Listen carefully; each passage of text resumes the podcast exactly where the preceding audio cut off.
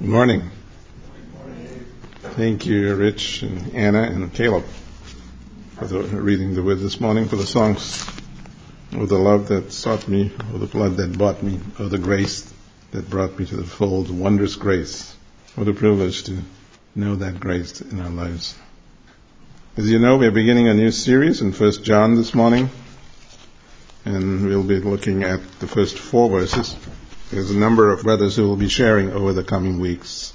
We thank the Lord for you pray for us, and uh, truly thankful for the prayers. It's much appreciated and needed. As we look into this section of Scripture, I'd like to begin with some background just on the epistle and the Apostle John himself. You know, after the fall and destruction of Jerusalem in AD 70 by the Romans, uh, history and tradition indicates that Apostle John moved to the city of Ephesus. Most likely that he took Mary, the mother of Jesus, with him. Remember that on the cross, the Lord had entrusted John with, he said, Woman, behold thy son, and son, behold thy mother. And uh, that she was with him, and history tells us that she probably stayed with him till her death, most likely in Ephesus. The official tomb of Mary is in east central Jerusalem, and, but there's also a home in Ephesus where purportedly that was the site where Mary was supposed to have lived with John. There's, there's a, uh, many years back when we were in Ephesus, we were able to visit that home, and there's a lot of things that are claimed about it. But it was most likely that that's where she lived. You know, the Apostle John, we, I, and I never thought about this, but uh, some years, a couple of years back, we were at the Cove, the Billy Graham Training Center with uh, Michael Card for a conference, and my, the singer, songwriter, pastor, teacher. He uh, was uh, looking at the Gospel of John. And he gave very convincing reasons for, he said when the Lord called the Apostle John, he was most likely in his mid-teens. Just like you, Caleb and Micah sitting here this morning. Because he was the only one who died a natural death, and if, you know, he died probably in his 90s or maybe 100 on the Isle of Patmos. Uh, but just, can you think of that? You know, somebody in his mid-teens, that the Apostle John. And that's, and also uh, he was the Lord's first cousin, earthly cousin. His mother Salome was Mary's sister. Mary, the mother of Jesus' sister. So he was like a younger first cousin. And that may be why the Lord had a special fondness for him in a sense. And that and John felt the privilege to lean on the Lord's breast and the upper room and if you think about the, when they went to the tomb, he easily outran Peter and went to the tomb. He just stooped in, but he didn't go in. He waited for the older disciple to come, and Peter goes in first. And uh, in Ephesus is where he wrote his uh, the Gospel of John, somewhere between 80, 85 and 90. And he wrote the three epistles, first, second, and third John, somewhere between 80, 90, and 95. And then he was uh, exiled to the Isle of Patmos, as we know. That's where he wrote the book of Revelation again, somewhere between 80, 95 and 100. And of all the disciples, he was the only one to die a nat- natural death of old age. All the others were put to death. So just a little background. John wrote for the third generation, and now I'll say up front, all of Scripture is for all of us, for all generations. All Scripture is God breathed and given for a teaching and reproof, correction, instruction. But he wrote to an increasingly apostate third generation. I'll explain that in a minute. Peter and Paul, James and Jude both wrote for the first and second generation of Christians after the church was formed.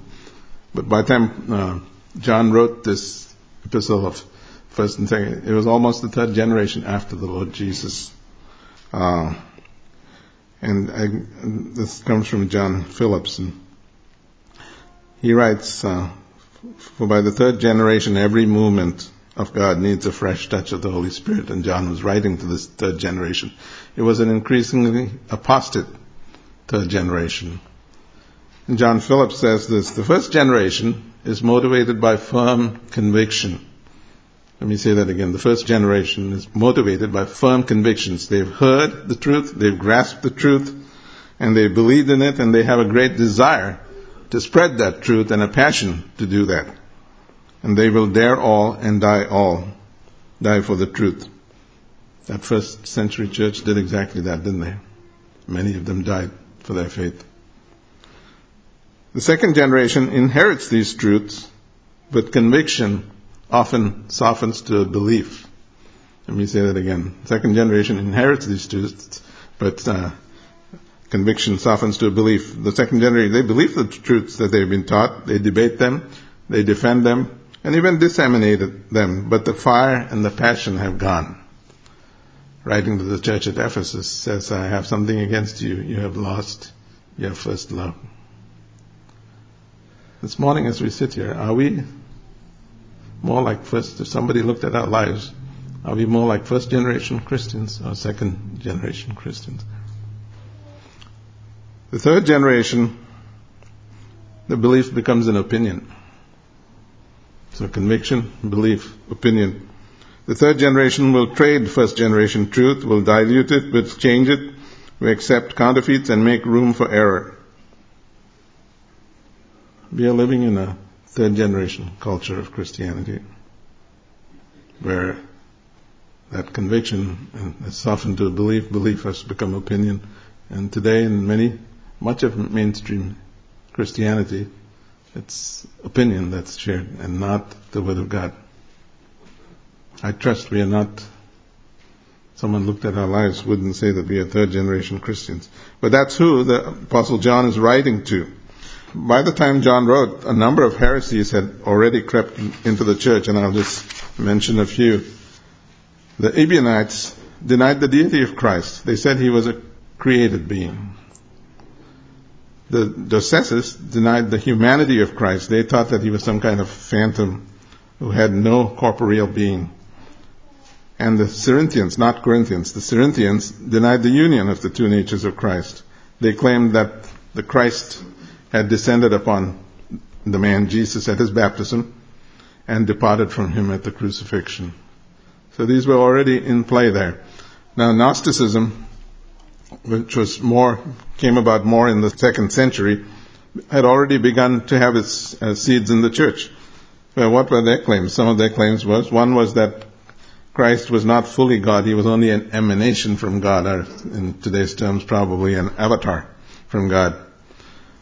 They claimed that the material world was intrinsically evil.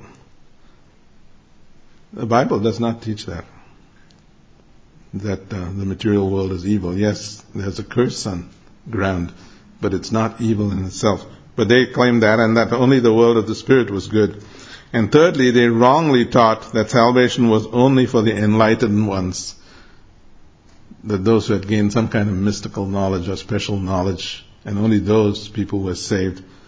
Contrast that with what the Word of God says. God so loved the world that He gave His only begotten Son that whosoever John 3:16 believers in him should not perish but have everlasting life. Romans 10:13 says in fact everyone who calls on the name of the Lord will be saved.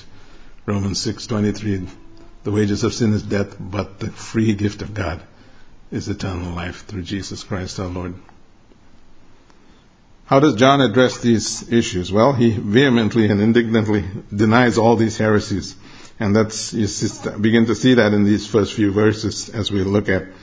You know, if you had engaged John in conversation about this, or if the, the uh, ones who denied some of the attributes of Christ, he would say, Jesus wasn't like that at all. I knew him. I knew him well as anyone could know him. He was fully human. He ate, he slept, he grew weary, he cried, he was angry sometimes, he picked up children, but he was also fully God. He healed all diseases. He cast out demons. He healed the blind. He healed the deaf, the mute. He calmed the wind and the waves. He raised the dead. All of that is implicated in his opening statements in this uh, first epistle of John. You know, if uh, Paul's favorite words were faith, hope, and love, you could say the apostle John's favorite words were light, life, and love. Light, life and love, and we'll see that in this in, the, in this epistle, and we'll go into that in a minute. But before we do that, I'd like to mention uh, why did John write this epistle? You know, in his gospel, he told us why he wrote this gospel. In the 20th chapter of John, he says, Jesus did so many things that if he had to record them, the world wouldn't contain all the books that had to be written. But these things are written that you may know that Jesus is the Son of God, and by believing in his name you have eternal life. That was his purpose in writing John's gospel. But in the epistle, he tells us five different things. Firstly, that we may have fellowship. That's in our section. And that we may have fellowship with God and with one another. 1 John 1 3. In the Garden of Eden, God had fellowship with man. He could walk in the garden with Adam and Eve. That fellowship was broken when sin came in. That fellowship has been restored in the person of the Lord Jesus Christ. You and I can fellowship with God. We can walk with Him. He walks with us. He talks to us through His Word. He talks to us, sometimes He talks to us directly through the Holy Spirit. That we may have fellowship. Secondly, that we may have joy. Verse 4. These things are written to you that your joy may be full. That joy comes in Him and Him alone. You know, that joy we can experience even today. After our daughter died earlier this year, it seemed like things were just, there was sadness. Yes, there's still sadness. But that joy no one can take away. The joy that we have in Christ. In Him and Him alone. Third reason, that we may not sin. Chapter 2, in a couple of weeks, Phil will be taking that passage, I think, that we may not sin. It's not saying that we don't sin. We don't live sinless lives. We sin, but even as you see on either side of that section that we may not sin, 1 John 1 9 says, He's faithful and just to forgive us our sins and to cleanse us from all unrighteousness. Then uh, John 2 says, if we have, if he, anyone sins, we have an advocate before the Father who represents our case and he never, never loses a case. That we may not sin. Fourthly, John chapter 2 verse 26, that we may not be deceived. There are many false teachers. There's much confusion in Christendom today about the Word. We need to be students of the Word just like the Bereans were. Because there's no other place we can go to. That we may not be deceived when something comes our way. Are, are we checking it against the Word, whether that's true or not? We need to be doing that. And fifthly, that we may know that we have eternal life. We may know that we are saved. 1 John 5:13. That we may know that we are saved. I mentioned those three words: light, life, and love. God is light, God is life, and God is love. And we need all three. When we have all three in Christ, we can have fellowship with Him. What are the applications of that? Well, firstly, God is light. When we trust Jesus as Savior, we have moved from the kingdom of darkness into the kingdom of light. Remember in Luke chapter 2 when Simeon, when they brought the child Jesus into the temple and Simeon picks him up and he says he is light to bring revelation to the Gentiles. John chapter 8, the Lord himself says, I am the light of the world. And we, we have fellowship with the light and we are to be a light in this dark world. That's, that's what God says. Don't hide your light under a bushel, but they may see your good works and glorify your Father which is in heaven, in Matthew chapter 5 and 6. Secondly, God is life.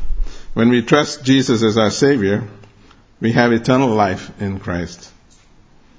We already quoted John 3.16, but John 11.25, to Martha outside Lazarus' tomb, he says, he graced the greatest I am statement, I am the resurrection and the life, and he who lives and believes in me will never die.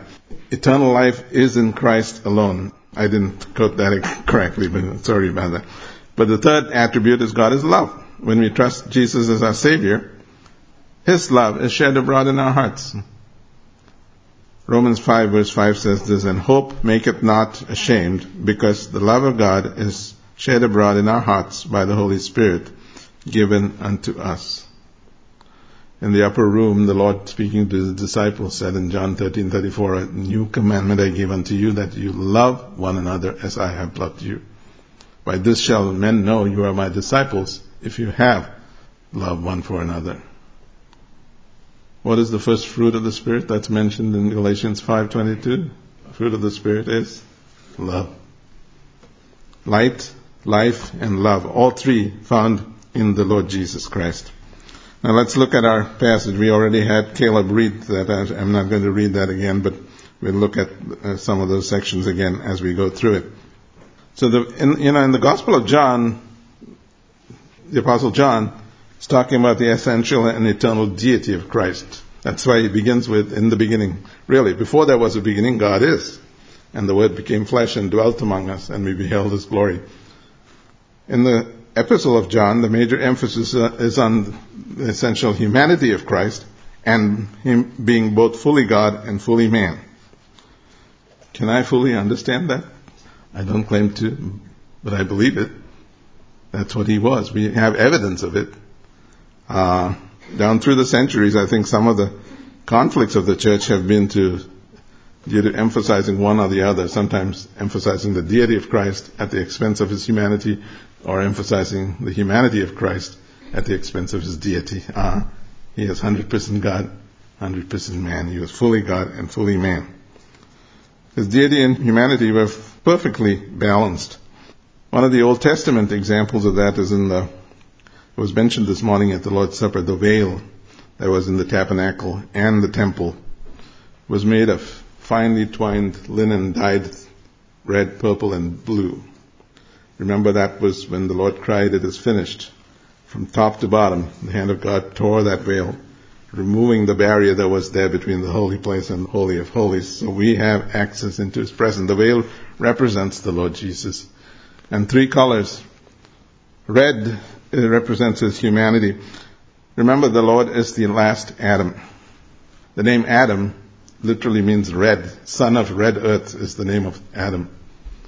So that represents his humanity. Blue is the color of the heavens. It represents his deity.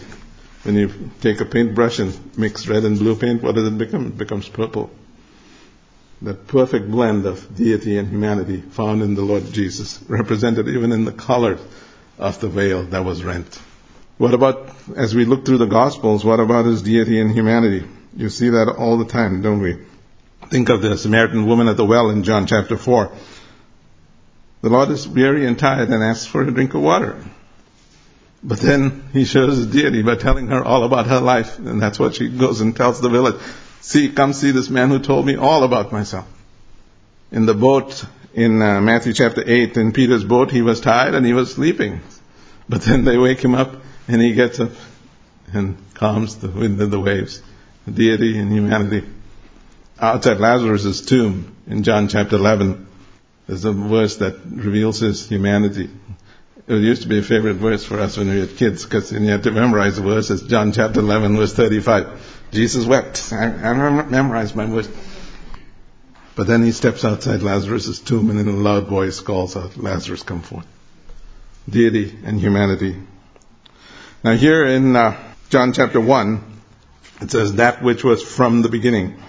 The beginning here is not necessarily talking about the Gospel of John 1 in the beginning, before there was a beginning. This, he's talking about the incarnation.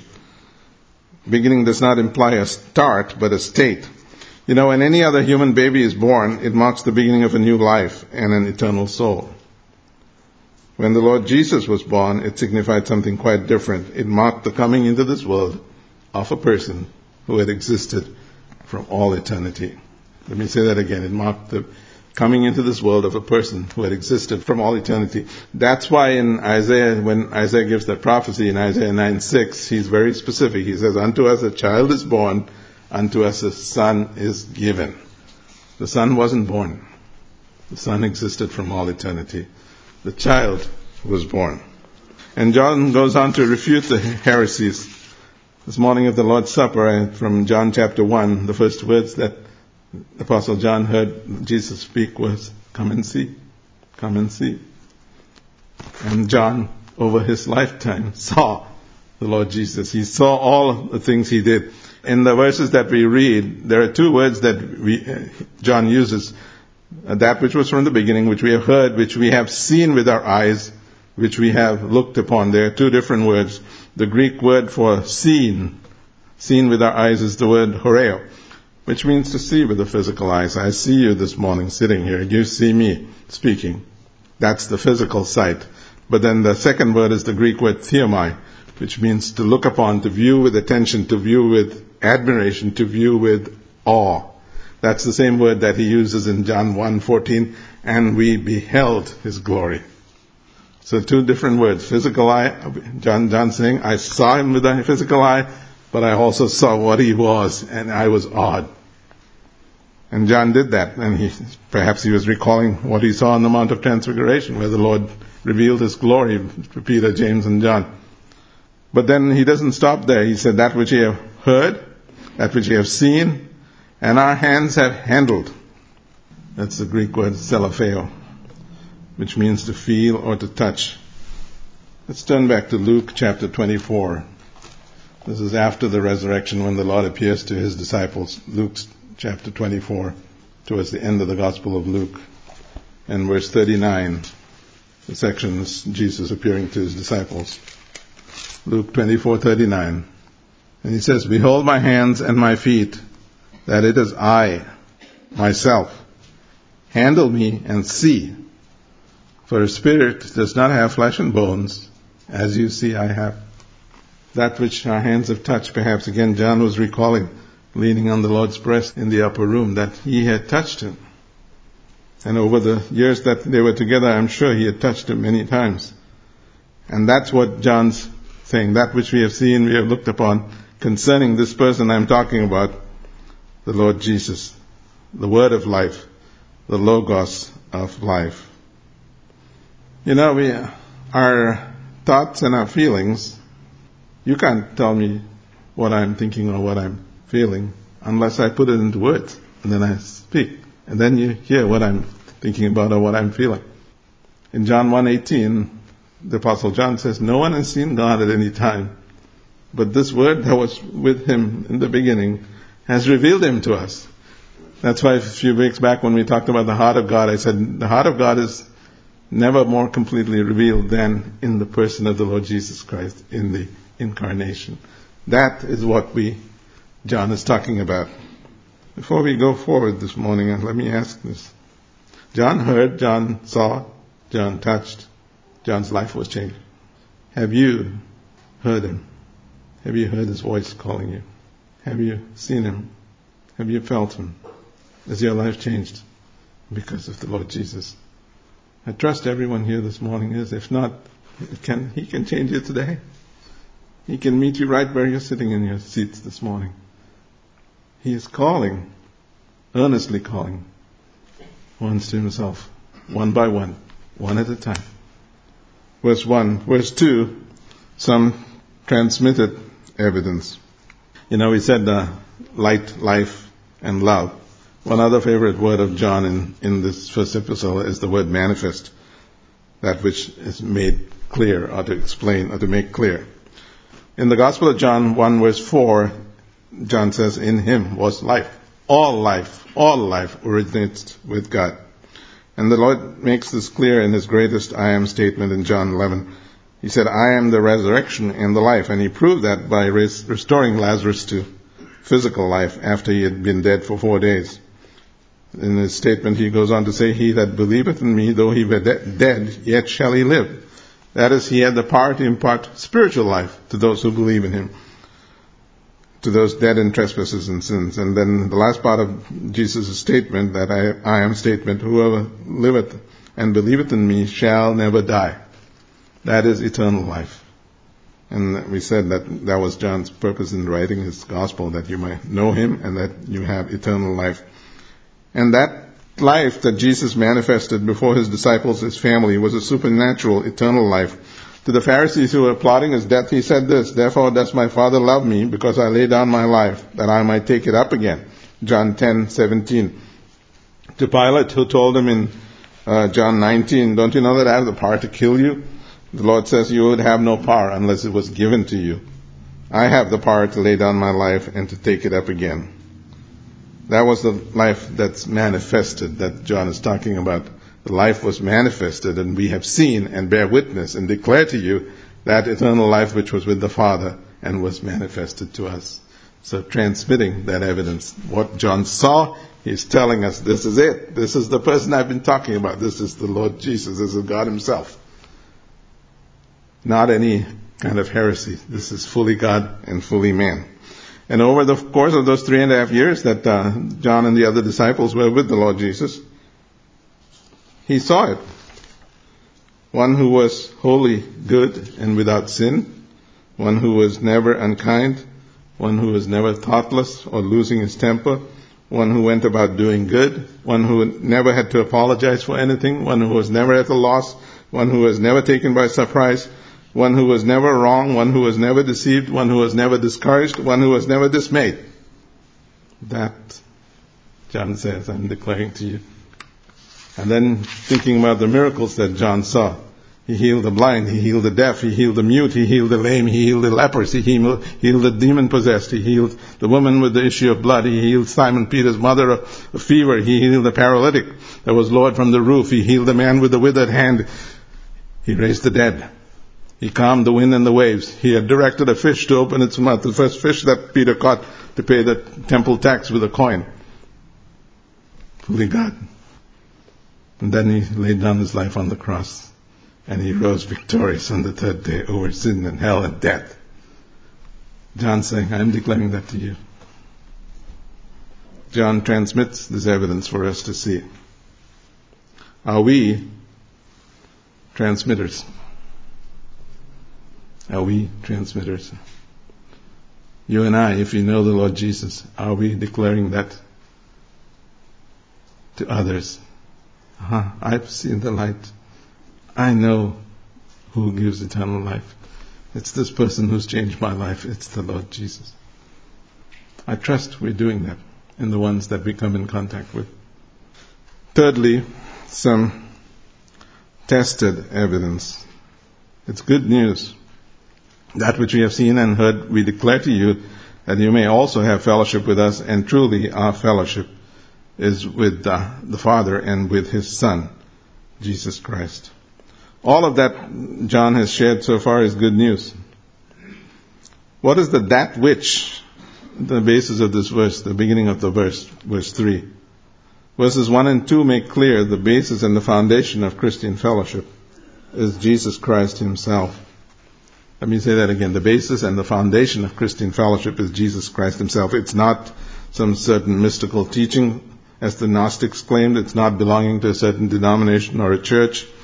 It's not undergoing uh, undergoing a particular ritual or sacrament. It's not church membership. No, the basis is Jesus Christ Himself, Him and Him alone. Him and Him alone with no add-ons. Leighton Ford. Leighton Ford used to be part of the Billy Graham team for a year, number of years. And now I think he has his own ministry called Leighton Ford Ministries. He writes of the time of being in Romania one time.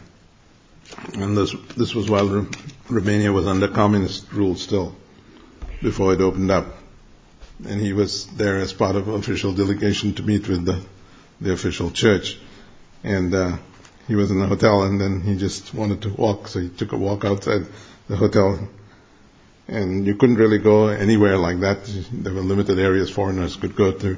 And he was walking and he was walking, he heard a man walk by him and he heard him whistle, whistling and he recognized the, the tune. The tune was a Christian hymn. It was the hymn, the great physician now is near the sympathizing Jesus. And, and Leighton was kind of taken aback and he retraced his step and kind of walked behind the man, listened to him a little more. Yes, he was whistling a Christian tune. Leighton caught up with him and he started whistling the same tune. The man looked at him, stopped. A smile broke out on his face with a question and look. And the man touched his heart, pointed to the heaven, touched his heart again. And he kind of looked questioning and Leighton said, I touched my heart. I pointed to the heaven. And they embraced one another. We have fellowship with God and with one another in the Lord Jesus Christ. What is Christian fellowship? The Greek word is koinonia, from which we get the word communion. The essence of Christian fellowship is not hanging out together. The essence of Christian fellowship is not Christians drinking coffee together. The essence of Christian fellowship is not having church lunches or suppers, no matter how delicious they may be. It's not a Christian golf outing. It's not a clay shooting event. All those things are wonderful and can be part of Christian fellowship.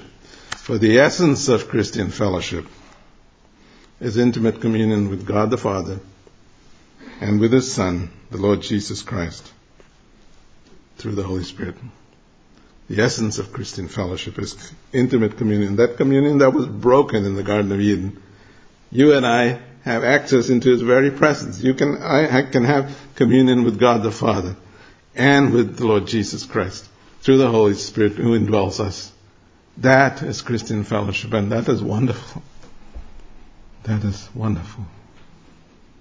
That we can have communion with the creator of the universe. Think about that. And we experience that fellowship with one another too. The book of Hebrews says, do not forsake the assembling of yourselves together. You know, we have, uh,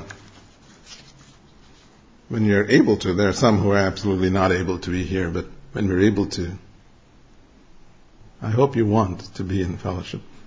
I'm th- so thankful for the wonderful fellowship we here enjoy here at Northern Hills. Folks generally care for and support one another and love to be with one another. That's why it's so difficult to get folks back into the sanctuary at Bible hour in spite of turning the lights on and off or whatever.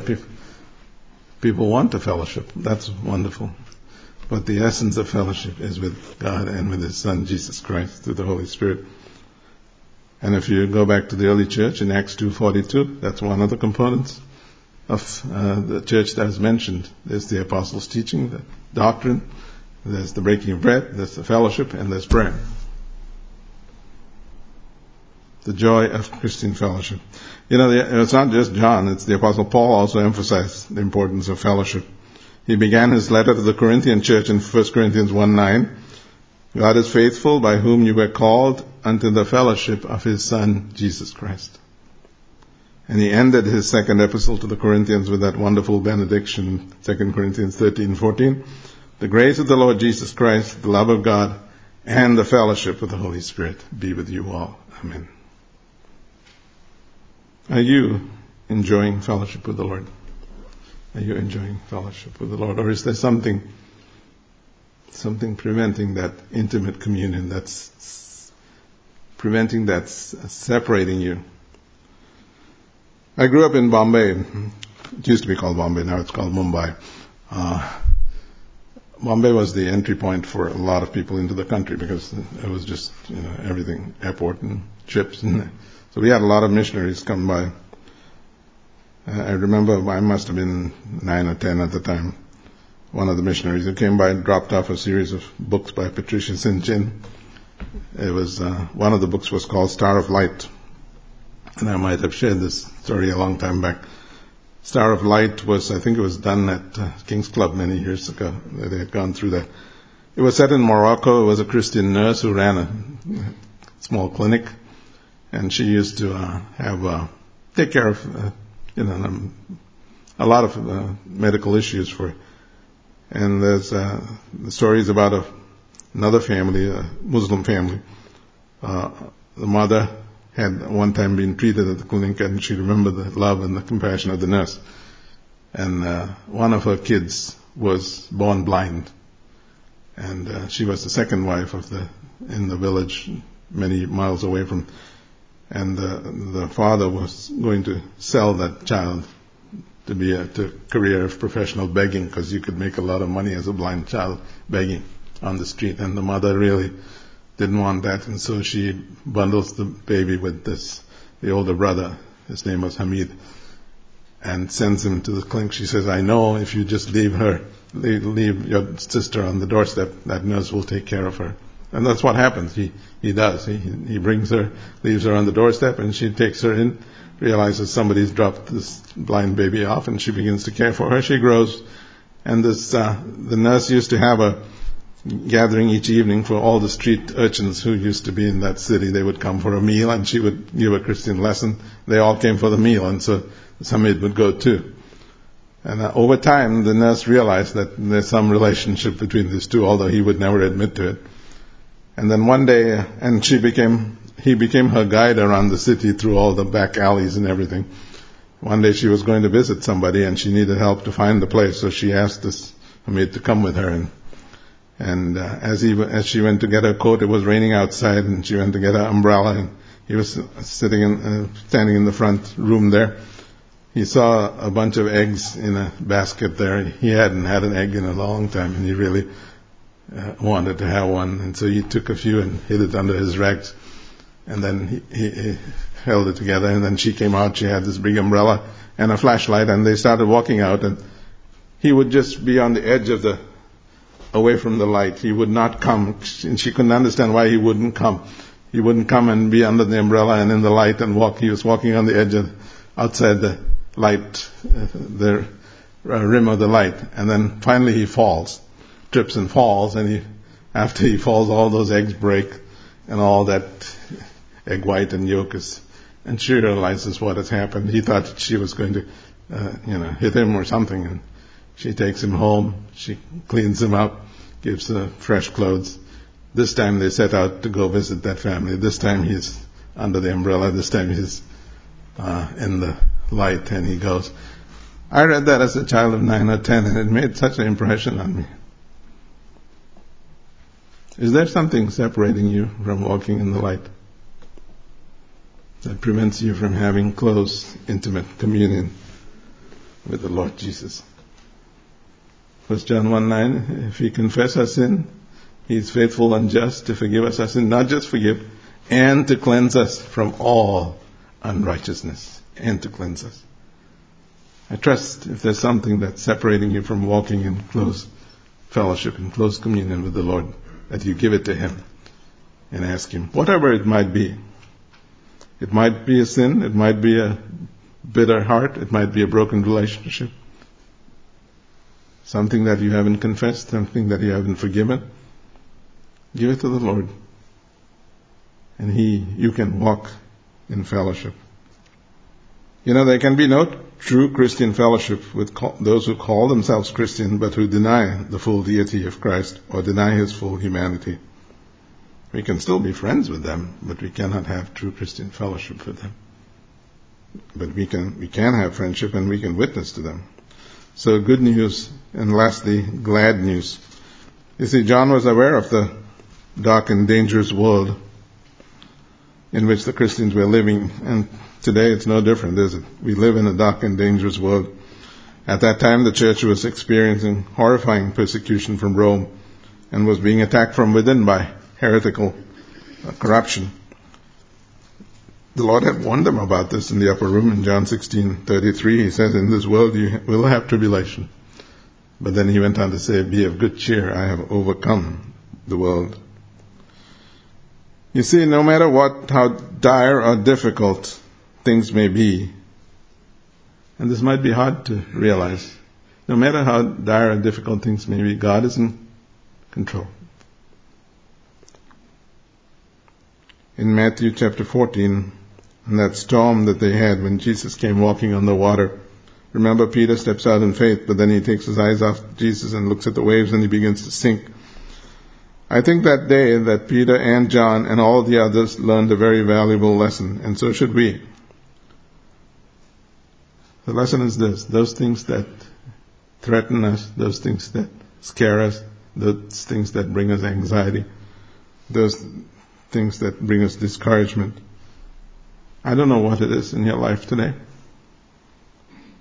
It might be a health issue, it might be being alone, it might be a relationship issue, it might be a bitter spirit issue, it might be a lack of forgiveness issue, whatever that is already under God's control. Are you willing to give up your control and say, Yes, Lord, I want to be in fellowship. I surrender this to you. And that says, and these things we write to you that your joy may be full. That your joy may be full. In the upper room, speaking to the disciples, he told them, these things I have spoken to you, that my joy may remain in you and your joy may be full. Here the Apostle John says these things we are writing to you, that your joy may be full. The psalmist in Psalm 16 says, In thy presence is fullness of joy. At thy right hand are pleasures forevermore. I can honestly say that joy can't be taken away. That joy cannot be taken away regardless of circumstances. Happiness can be, it's, it's, often dependent on circumstances, but there's a difference between the two. That joy is inner. What is the second fruit of the Spirit? That's in Galatians 5.22. Love, joy. Jesus came so that we might have light, life, and love. Have you received Him? Do you know Him as your Savior? If not, He's calling you today. And right here, even today, He can be your Savior. And you can have this fellowship and this joy. All of that that the Apostle John is talking about, even today. Scripture tells us that there is rejoicing in heaven, over even one who comes to faith. And if you do know the Lord as your Savior, are you living as a first generation Christian with conviction, with passion, with a desire to serve Him? Or a second generation Christian? Yes, you have the belief, but the passion and the love have gone. I hope it's not as a third generation Christian where you think all of this is just opinion. Do you have the joy of the Lord in you? Are you enjoying fellowship with the Lord? Are you sure you have eternal life? I hope that is true in your heart and in your life, and that, just like the Apostle John trans- transmitting that, I hope we are showing and sharing that life, that light, and that love with others that we come in contact with. Continue to pray for the ministry from this wonderful epistle in the coming weeks and all those who will be preparing lessons. Let's just close in prayer. Dear God and Father, we do thank you for the wonder of the Lord Jesus Christ, the one who is fully God and fully man, the one who came, came to die that we might have eternal life. Thank you for the light that we have been translated from the kingdom of, kingdom of darkness into his light. Thank you that we have eternal life in him, that we can live our lives with an eternal perspective. Our citizenship is not here, it's in heaven. And that thank you for the love that you've shown us and that love that's shed abroad in our hearts by the Holy Spirit. Help us to show that love and grace and goodness to others, Lord. Pray for each one here. Lord, I, I do pray that if there is one here who does not know you, that you would, the Holy Spirit would work in their hearts this morning and draw them to you. And pray for us, if we know you, that you'd help us to live with conviction, with fellowship, with joy, that there's nothing that separates us from the communion that we have in you. So we ask for your blessing on us. Just be with us as we go from here and dismiss us with your blessing. We just ask this in Jesus' precious name. Amen.